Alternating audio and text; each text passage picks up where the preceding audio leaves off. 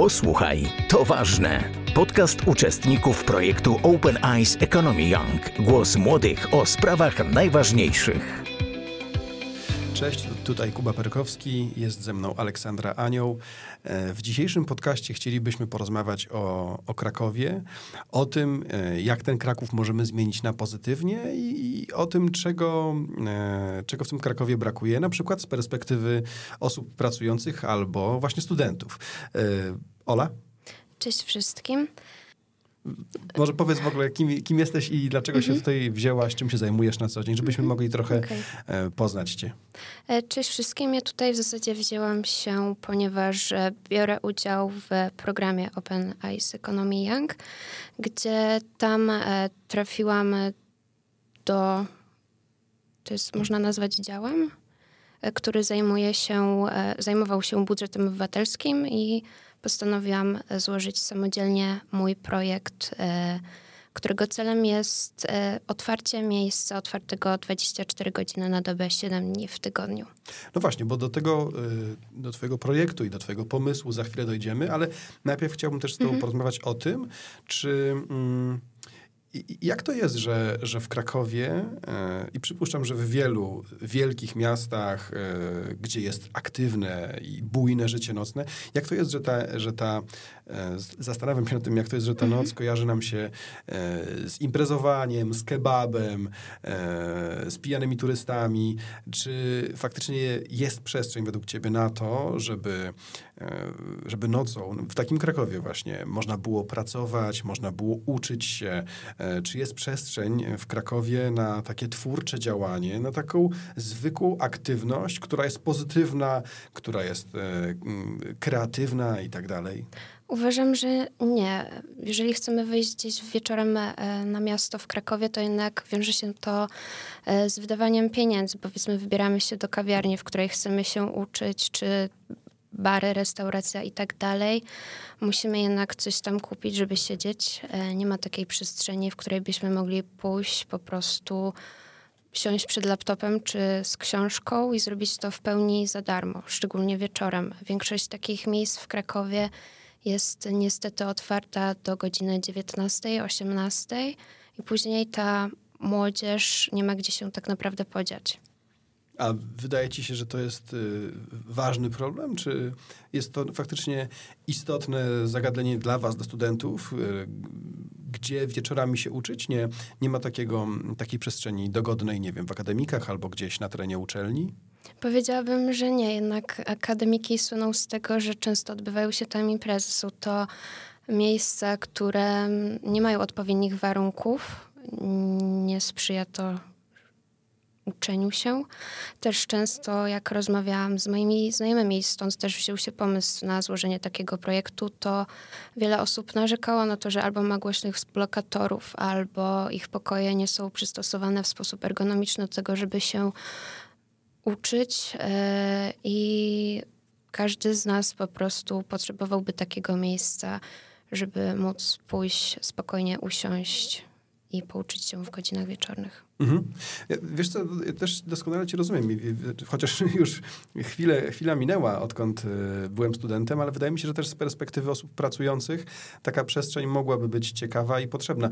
Mi się to przypomina mm, Inny podcast, który kiedyś e, słyszałem, gdzie był e, cytowany autor książki Potęga Kiedy, jest to e, pan Michael Breus, który e, wskazał, że istnieją cztery chronotypy mhm. ludzi, czyli osób, które funkcjonują w, w przedziale dobowym według pewnych schematów.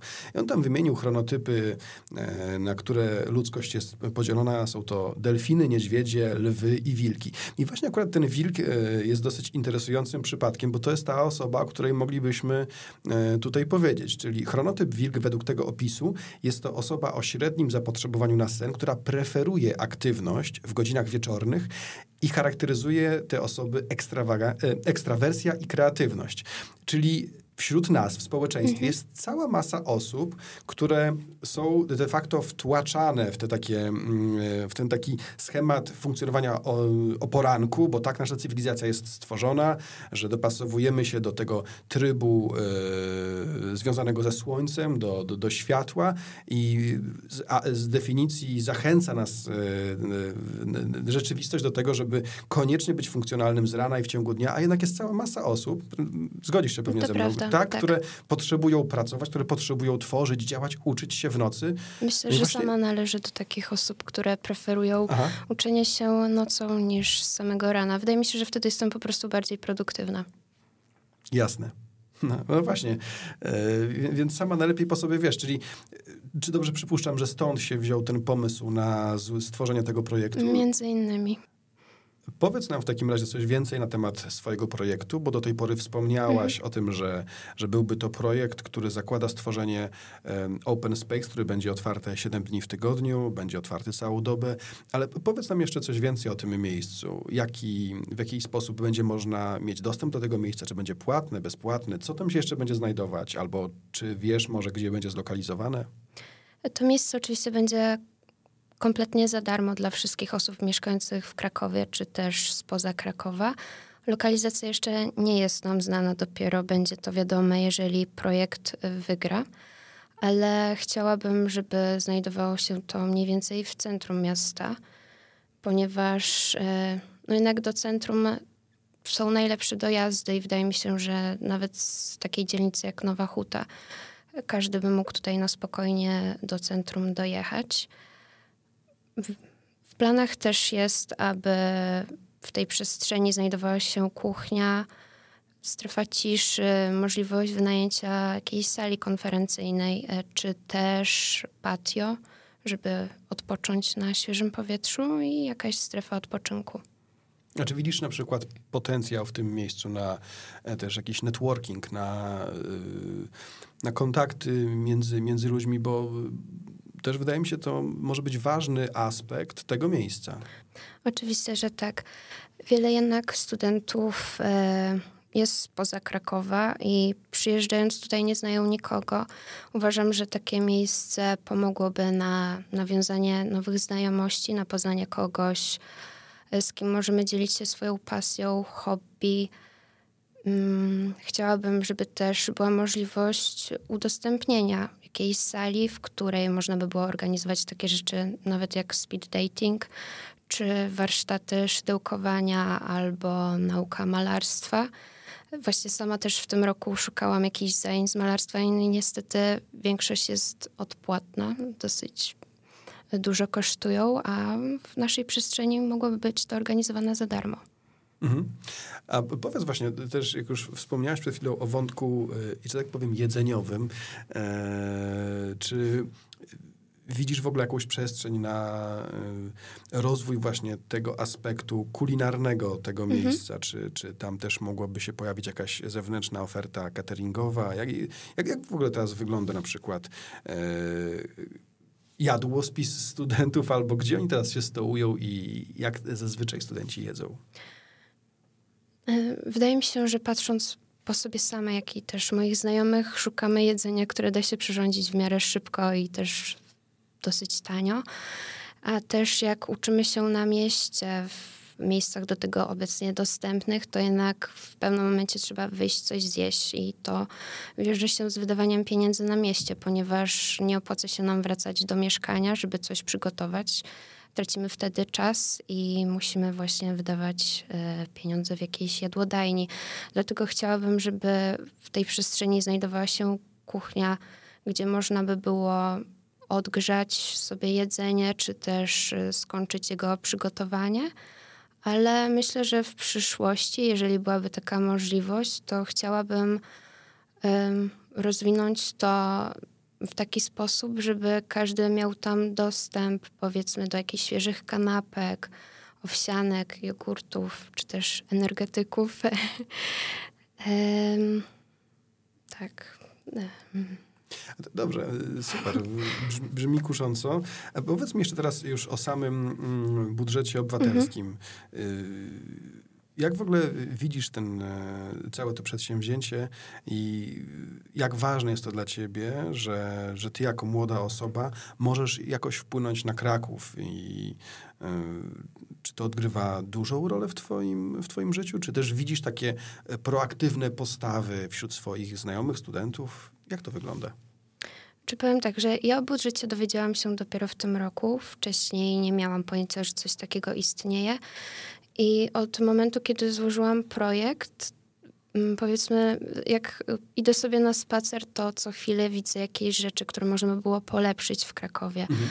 Wydaje mi się, że budżet daje bardzo dużo możliwości na to, żeby mieszkaniec, który faktycznie widzi, co można polepszyć, mógł złożyć swój projekt i poprzez ten projekt zmienić swoją dzielnicę czy też miasto na lepsze.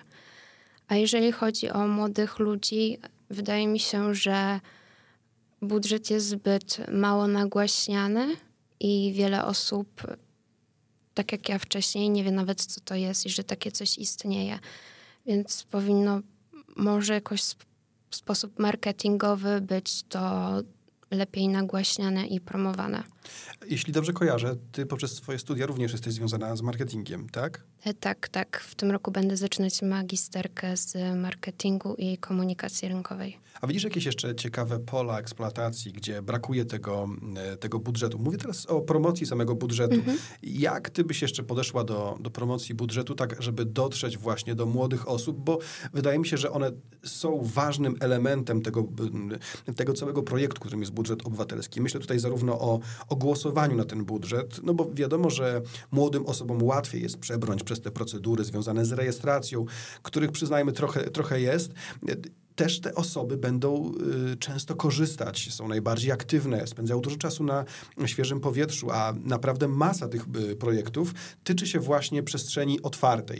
Y, więc mhm ty jako młoda osoba, a zarówno osoba związana z marketingiem, widzisz gdzieś jakieś miejsca, gdzie jeszcze e, można by poprawić tą komunikację, gdzie można by wejść z komunikatem do młodych osób, żeby ten budżet obywatelski był właśnie lepiej, szerzej rozpoznawany i znany? Czyż pomijając może nawet social media, ale uważam, że dobrym pomysłem byłoby zorganizowanie warsztatów na uniwersytetach, takich e, podczas podczas których e, po prostu. E, Ktoś pewnie by zachęcał tak, albo tak. pokazywał, tak? Jak, jak tak, stworzyć tak, ten projekt. Tak, jak działa sam proces składania projektów i pokazać, że to w zasadzie nie jest nic trudnego. Wystarczy wymyśleć projekt, no a później y, czekać, aż, aż ktoś na niego zagłosuje mhm. i wygra. Jasne. Y, y, wróćmy jeszcze na chwilkę do, do wątku OS-owego, no bo mhm. wspomniałaś na początku, że e, projekt powstał w ramach warsztatu OS Young. E, jak wiadomo, zbliża się kongres Open Eyes Economy Summit, e, na który serdecznie zapraszamy do ICE w tym roku, 21 i 22 listopada. Zapraszamy wszystkich bardzo serdecznie i Motywem przewodnim tegorocznej edycji kongresu mhm. są generatory energii społecznej, czyli e, poszukiwanie takich odpowiedzi i w ogóle analiza e, tej energii społecznej, co ją generuje, co ją wytwarza, jak możemy tą energię skanalizować, wykorzystać e, w jakiś pozytywny sposób, taki na przykład jak budżet właśnie obywatelski. No powiedz mi w ogóle, jak ty rozumiesz energię społeczną? Czy poza... Mm, budżetem obywatelskim. Widzisz jeszcze gdzieś przejawy tej energii społecznej? Czy, czy sama jako, jako osoba prywatna mhm. e, angażujesz się w jakieś inicjatywy? Zetknęłaś się jako studentka z jakąś energią społeczną? Jak w ogóle rozumiesz to pojęcie? Czy... Y Staram się angażować. Właśnie ja rok temu byłam wolontariuszką podczas kongresu i też stąd e, wzięłam udział w programie Open Eyes Economy Young. Jak widzę, zawsze jakąś możliwość wzięcia udziału w wolontariacie. Oczywiście, jeżeli czas mi na to pozwala, to staram się zgłaszać i być jak najbardziej aktywna, bo dzięki temu mam szansę na poznawanie nowych osób, zawierania nowych znajomości, a w dzisiejszych czasach jest to dosyć trudne, bo uważam, że e, w naszym wieku oprócz właśnie poznania kogoś w pracy, czy też na studiach, czy uczelni, właśnie pozostają takie miejsca jak bary, Mhm. A taki wolontariat daje też dużą szansę na zawarcie nowych znajomości, czy też nabycia jakichś fajnych umiejętności i poznania wielu fajnych ludzi. Olu, wróćmy jeszcze na chwilkę do, do Twojego projektu. Chciałbym też zapytać o to, czy, czy znasz jakieś przykłady podobnych inicjatyw, żebyśmy też dobrze zrozumieli, jak to wygląda w praktyce. To znaczy, czy faktycznie jest tak, że jak takie miejsce otwarte nocą i związane właśnie z czymś takim jak nauka, czy to jest pożądane i ciekawe, czy tylko nam się tak wydaje, że naprawdę ludzie tego potrzebują? E, znasz jakieś konkretne przykłady podobnych inicjatyw? E, tak, tak. E, właśnie w tym roku Biblioteka UJ e, w trakcie sesji letniej, bodajże na trzy dni, przedłużyła swoje godziny otwarcia do północy i samo wydarzenie na Facebooku było polubione przez około 600 osób. Wydaje mi się, że to pokazuje nam, że wydaje mi się, że pokazuje nam to, że taka przestrzeń faktycznie by miała rację bytu. Również Uniwersytet Warszawski e, od 2 października otwiera swoją bibliotekę, która właśnie będzie dostępna 24 godziny, 7 dni w tygodniu. A ja, czy wiesz może, jak, jak tam wyglądał... Yy odbiór tego, tego pomysłu i tego przedsięwzięcia w, tam w Warszawie? Tak, tak. Znaczy oni na początku mieli otwarte dwa dni w tygodniu. To był poniedziałek i sobota i mhm. na prośbę studentów stwierdzono, że od października będzie ta biblioteka działać przez całą dobę. Czyli możemy przypuszczać, że skoro studenci sami poprosili o zrobienie tego prototypowego pomysłu jako stały projekt, możemy zakładać, że spotkało się to z dobrym przyjęciem. Tak, tak, zgadza się. Super. E, Olu, dziękuję Ci bardzo za, za spotkanie, za rozmowę. E, trzymam kciuki za Twój projekt. Dziękuję. Sam bym bardzo chętnie zagłosował. Niestety nie jestem mieszkańcem Krakowa. Bardzo ubolewam, że nie mogę oddać e, głosu na Twój projekt, ale wszyscy Wy, którzy nas słuchacie, możecie to zrobić. Zachęcamy Was bardzo, bardzo gorąco do tego, aby wejść na stronę budżetu obywatelskiego miasta Krakowa. E, możecie tam zarejestrować się, e, zagłosować na, na projekt OLI. Przypominamy, że jest to projekt numer 134, projekt ogólnomiejski, tak? Bo to też warto tak, tak, rozróżnić. ogólnomiejski że mamy też projekty dzielnicowe. Dzielnicowe i ogólnomiejski. Mój projekt jest ogólnomiejski. Czyli pamiętajcie, wchodzimy w projekty ogólnomiejskie, wyszukujemy projektu 134 i dajemy najlepiej trzy punkty. tak, zgadza się. Głosowanie trwa, e, przypomnij do kiedy? Do 6 października. Więc serdecznie zapraszamy. E, jeszcze raz Ola, dzięki. Również powodzenia. dziękuję. I Wam również życzymy e, miłego dnia i do usłyszenia następnym razem. Do usłyszenia. Posłuchaj, to ważne. Podcast uczestników Open Eyes Economy Young. Projekt jest finansowany przez Islandię, Liechtenstein i Norwegię z funduszu EOG w ramach programu Aktywni Obywatele, Fundusz Regionalny.